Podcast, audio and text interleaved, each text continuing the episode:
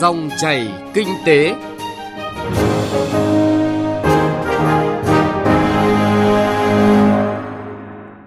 Xin kính chào quý vị và các bạn. Chúng ta lại gặp nhau trong dòng chảy kinh tế trên sóng VOV1 của Đài Tiếng Nói Việt Nam. Các biên tập viên Thành Trung và Thu Trang rất vui được đồng hành cùng quý vị thính giả trong 20 phút của chương trình với những nội dung sau đây. Phát triển đô thị thông minh cần lấy người dân làm trung tâm. Phỏng vấn chuyên gia kinh tế, tiến sĩ Cấn Văn Lực về tiềm năng phát triển du lịch nghỉ dưỡng trong thời gian tới.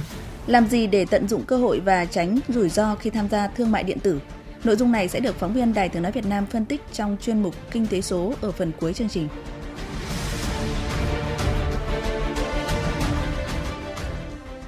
Trước hết là một số thông tin kinh tế đáng chú ý.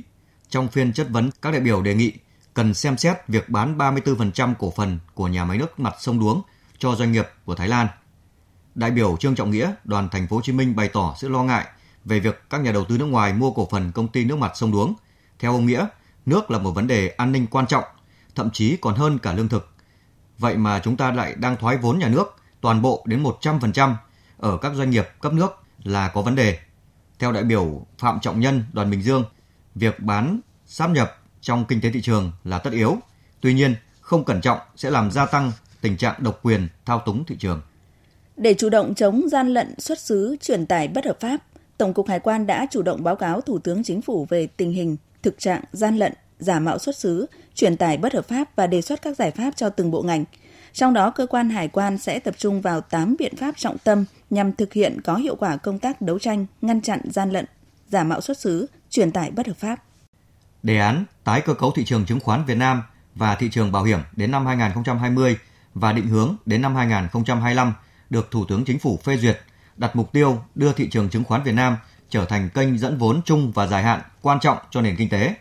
Để đạt được mục tiêu đó, việc thị trường chứng khoán liên tiếp vận hành hàng loạt sản phẩm mới là cần thiết, phù hợp với lộ trình tăng số lượng nhà đầu tư trên thị trường, đạt mức 3% dân số vào năm 2020 và 5% dân số vào năm 2025. Việt Nam Report vừa công bố bảng xếp hạng Profit 500 và các hạng mục nổi bật bao gồm top 10 doanh nghiệp có lợi nhuận tốt nhất Việt Nam và top 15 doanh nghiệp tư nhân lợi nhuận tốt nhất Việt Nam năm 2019. Top 10 doanh nghiệp ngành ngân hàng tài chính chứng khoán có lợi nhuận tốt nhất. Theo đó, danh sách doanh nghiệp có lợi nhuận tốt nhất năm nay có tên những tập đoàn những công ty lớn như Petrolimex, Samsung, Viettel, Vingroup, Vinamilk, Vietjet. Top 10 ngân hàng có lợi nhuận dẫn đầu gồm có Vietcombank, Vietinbank, Techcombank, VPBank, HDBank, MB và ACB. Cũng theo công bố của Vietnam Report, Tổng công ty viễn thông Mobifone là một trong hai nhà mạng viễn thông lọt top 500 doanh nghiệp có lợi nhuận tốt nhất Việt Nam năm 2019. Trong 6 tháng đầu năm, lợi nhuận trước thuế của công ty đạt 2.676 tỷ đồng, đạt 113,3% so với cùng kỳ năm ngoái. 10 tháng qua, xuất khẩu cá tra của Việt Nam đã có sự sụt giảm đáng kể do những rào cản thương mại cùng với tình hình cung cầu thế giới có biến động về giá cả. Theo các thống kê từ Tổng cục Hải quan, tính đến ngày 15 tháng 10 vừa qua, kim ngạch xuất khẩu cá tra Việt Nam đi các thị trường đạt 1,56 tỷ đô la Mỹ, giảm 8,9% so với cùng kỳ năm ngoái. 3 phần tư thị trường xuất khẩu lớn của Việt Nam tại châu Mỹ ghi nhận giá trị xuất khẩu giảm mạnh. Theo nhận định của ông Trương Đình Hòa, Tổng thư ký Hiệp hội Chế biến và Xuất khẩu Thủy sản Việt Nam, năm nay xuất khẩu cá tra nước ta nhiều khả năng chỉ đạt 2,1 tỷ đô la Mỹ. Theo Sở Kế hoạch Đầu tư Thành phố Hồ Chí Minh, 10 tháng năm nay, thành phố thu hút được 6,17 tỷ đô la Mỹ vốn đầu tư trực tiếp nước ngoài FDI dưới hình thức cấp giấy chứng nhận đăng ký đầu tư và vốn thu hút được qua hình thức góp vốn mua cổ phần. Phần vốn góp trong các doanh nghiệp trong nước tăng 3,4% so với cùng kỳ năm trước. Trong số này, ngành kinh doanh bất động sản dẫn đầu với 41 dự án, vốn đầu tư đạt 455 triệu đô la Mỹ. Công ty tuyển dụng nhân sự cấp trung và cấp cao Navigot Search thuộc Navigot Group vừa công bố báo cáo về nhu cầu tuyển dụng nhân sự trung và cao cấp tại thị trường Việt Nam quý 3.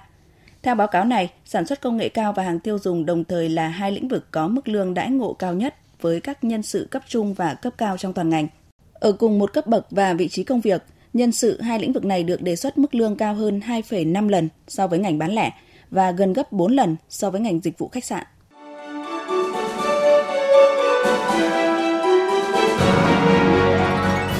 Dòng chảy kinh tế, dòng chảy cuộc sống.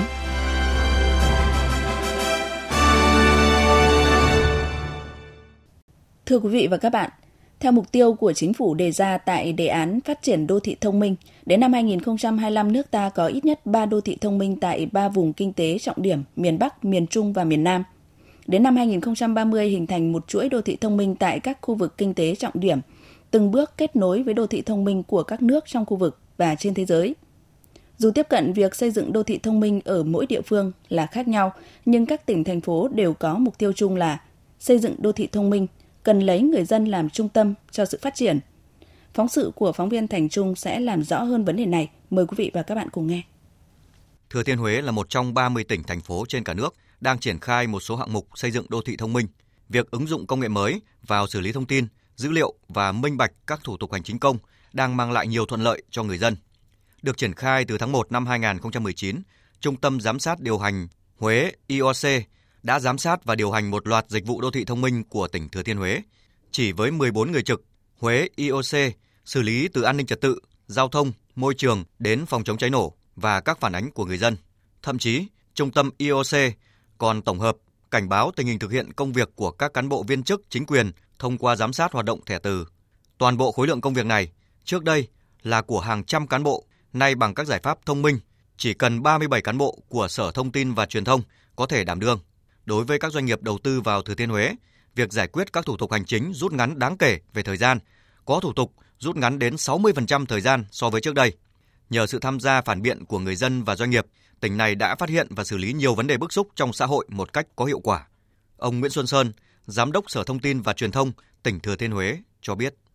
Trước khi mà triển khai cái dịch vụ đô thị thông minh thì sở chúng tôi mỗi năm tiếp nhận nhiều lắm thì được khoảng 20 cái vụ việc phản ánh của người dân, cái nguyện vọng của người dân để xử lý. Vừa rồi khi triển khai với cái mục tiêu là công khai và tương tác thì chúng tôi đã tiếp nhận hơn 300 cái vụ việc và mức lượng tăng kinh khủng về các cái dữ liệu được đánh giá phân tích thì người dân tham gia vào tương tác và phản biện qua đó là có những cái đóng góp góp ý cũng tương đối khá nhiều. Từ kinh nghiệm xây dựng đô thị thông minh thành công của một số nước phát triển, các chuyên gia cho rằng Việt Nam đang có nhiều lựa chọn khi đưa ra các giải pháp phát triển đô thị thông minh phù hợp với tình hình thực tế. Trong cuộc cách mạng công nghiệp lần thứ tư này, nếu nước ta tận dụng được những thành tựu của khoa học và công nghệ thì hiệu quả mang lại là rất cao. Trên quan điểm phát triển đô thị thông minh lấy người dân làm trung tâm, ông Trần Quốc Thái, Phó cục trưởng Cục Phát triển đô thị, Bộ Xây dựng cho rằng hệ thống dữ liệu là trái tim của thành phố thông minh. Chính phủ cũng đã xác định là 10 cái nhóm giải pháp từ việc là chúng ta hoàn thiện các hệ thống pháp lý, phát triển các hệ thống quy chuẩn tiêu chuẩn, rồi hình thành kết nối hệ thống cơ sở dữ liệu, áp dụng công nghệ, đẩy mạnh áp dụng công nghệ, xây dựng cái nền tảng về nhân lực, về con người, về công nghệ. Chúng ta có các cái cách thức tiếp cận khác nhau về đô thị thông minh mà tiệu chung lại từ kinh nghiệm của thế giới thì có thể nhìn thấy là có những cách tiếp cận thiên về công nghệ, có những cách tiếp cận thiên về việc giải quyết các vấn đề bức xúc của từng đô thị. Việc xây dựng đô thị thông minh có vai trò quan trọng của các doanh nghiệp.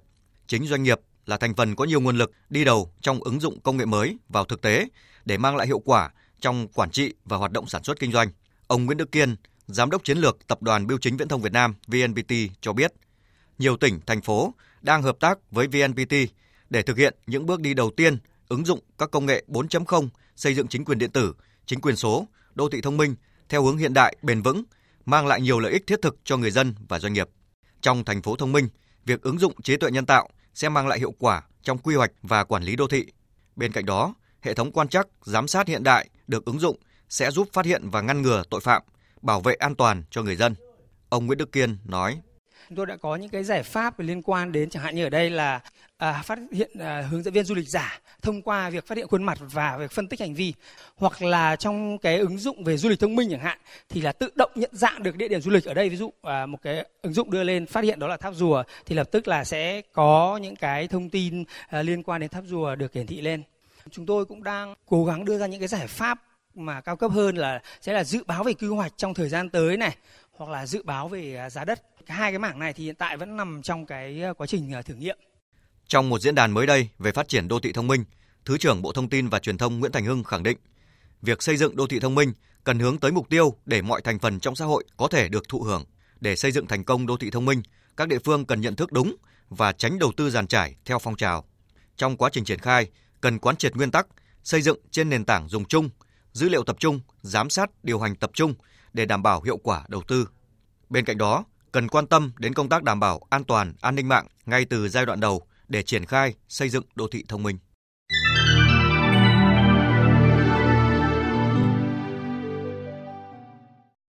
Thưa quý vị và các bạn, 10 tháng năm nay, lượng khách du lịch quốc tế đến Việt Nam đạt gần 14 triệu 500 nghìn lượt, tăng 13% so với cùng kỳ năm ngoái. Để đáp ứng nhu cầu của khách du lịch quốc tế, bất động sản nghỉ dưỡng xuất hiện thêm nhiều sản phẩm như nhà phố thương mại kết hợp với kinh doanh và lưu trú hoặc khu phức hợp nghỉ dưỡng du lịch có quy mô lớn. Đây cũng là phân khúc được nhiều nhà đầu tư quan tâm. Tuy nhiên, bất động sản nghỉ dưỡng Việt Nam cũng còn những vấn đề vướng mắc nên chưa phát triển tương xứng với tiềm năng. Về vấn đề này, phóng viên Thành Trung có cuộc trao đổi với chuyên gia kinh tế tiến sĩ Cấn Văn Lực. Mời quý vị và các bạn cùng nghe. Thưa tiến sĩ à, Cấn Văn Lực, hiện nay thì à, rất nhiều các nhà đầu tư nước ngoài mong muốn là đầu tư vào bất động sản du lịch nghỉ dưỡng.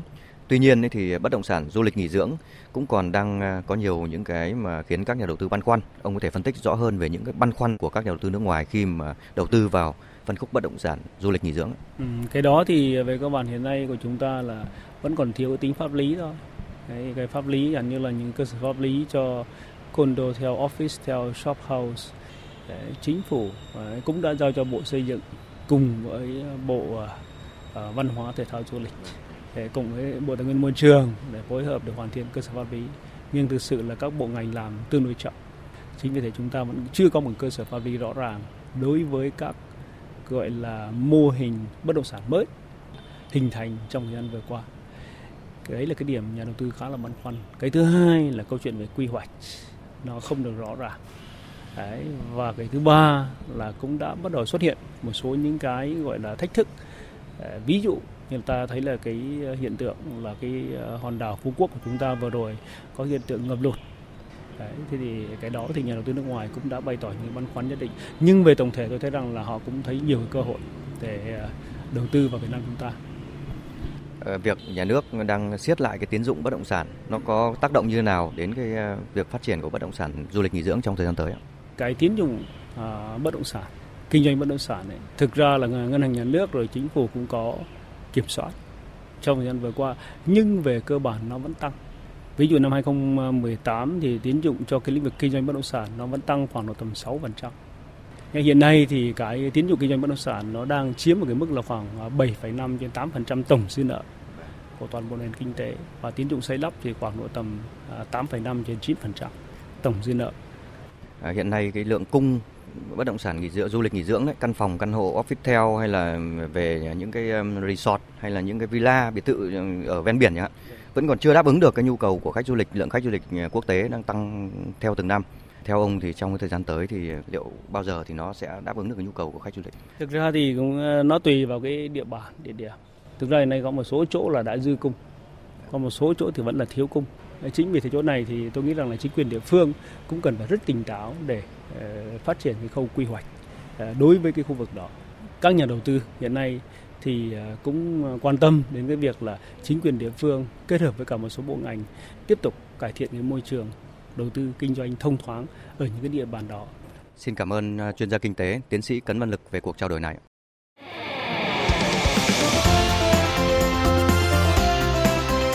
Kinh tế số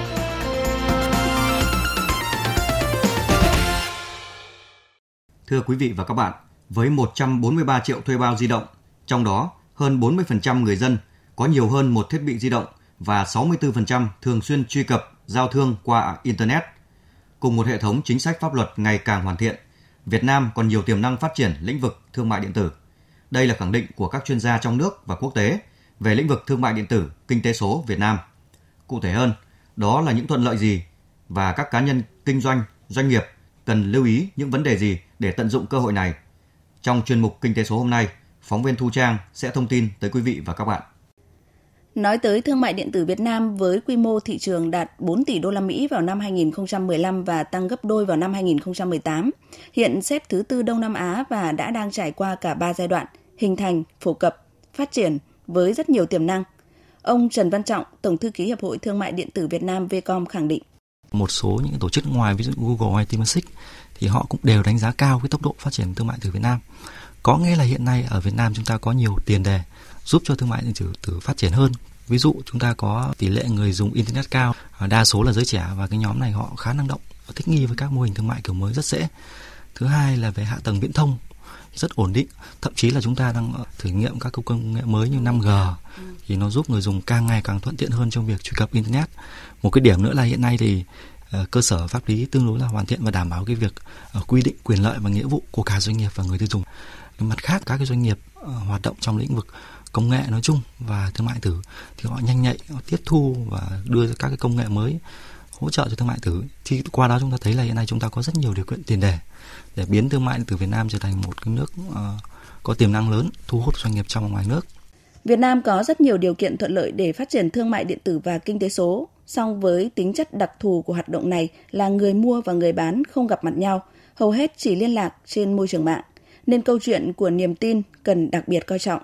Ông Trần Trọng Tuyến, giám đốc điều hành công ty cổ phần công nghệ DKT cho rằng các cá nhân, doanh nghiệp phải nhận biết được những rủi ro có thể xảy ra trong quá trình kinh doanh để hạn chế thấp nhất những thiệt hại. Khi mà chúng ta tiếp cận với cơ hội ấy, đặc biệt là một cơ hội lớn ấy thì không có gì là không có rủi ro hết. Rủi ro ở đây là có thể đầu tư vào mà lại thất bại, là mất tiền. Rủi ro ở đây là mất thời gian và thậm chí là của rủi ro ở đây nữa là khi mà chúng ta làm trên môi trường online hoàn toàn có thể dẫn đến rủi ro là lừa đảo. Nhưng mà đối với một cơ hội lớn thì rủi ro như vậy nó không là gì hết. Bởi vì đối với cái một cái cơ hội bán hàng, bán các cái mặt hàng ở Việt Nam ra các thị trường toàn cầu, đó là một cái cơ hội rất là lớn. Một doanh nghiệp của chúng ta hoàn toàn có thể tăng cái quy mô lên gấp khoảng 10 20 lần nếu chúng ta tận dụng tốt cái cơ hội như vậy.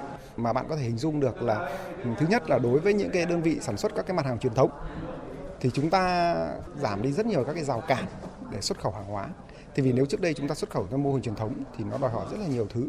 Nhưng đối với lại các cái mô hình bán hàng online như vậy thì chúng ta có cơ hội chung vào việc sản xuất sản phẩm và bán hàng đi thì có cái việc đấy sẽ có những cái đơn vị trung gian họ lo cái việc đấy rồi. Đấy là cái cơ hội dành cho các cái đơn vị đặc biệt là đơn vị nhỏ. Tận dụng, tranh thủ cơ hội, đồng thời cũng cần nhận biết những rủi ro trong giao thương điện tử Điều đó sẽ mang lại những giá trị lớn thiết thực cho các cá nhân, tổ chức muốn kinh doanh qua hình thức này. Đối với các cá nhân tổ chức là người mua thì sao?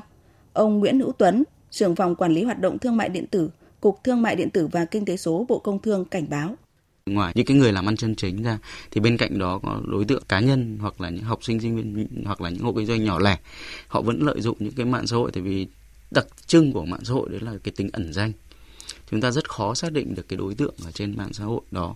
Do vậy mà để kiểm soát thì chúng ta cũng phải từng từng bước đặc biệt tuyên truyền nhận thức từ rất nhiều phía.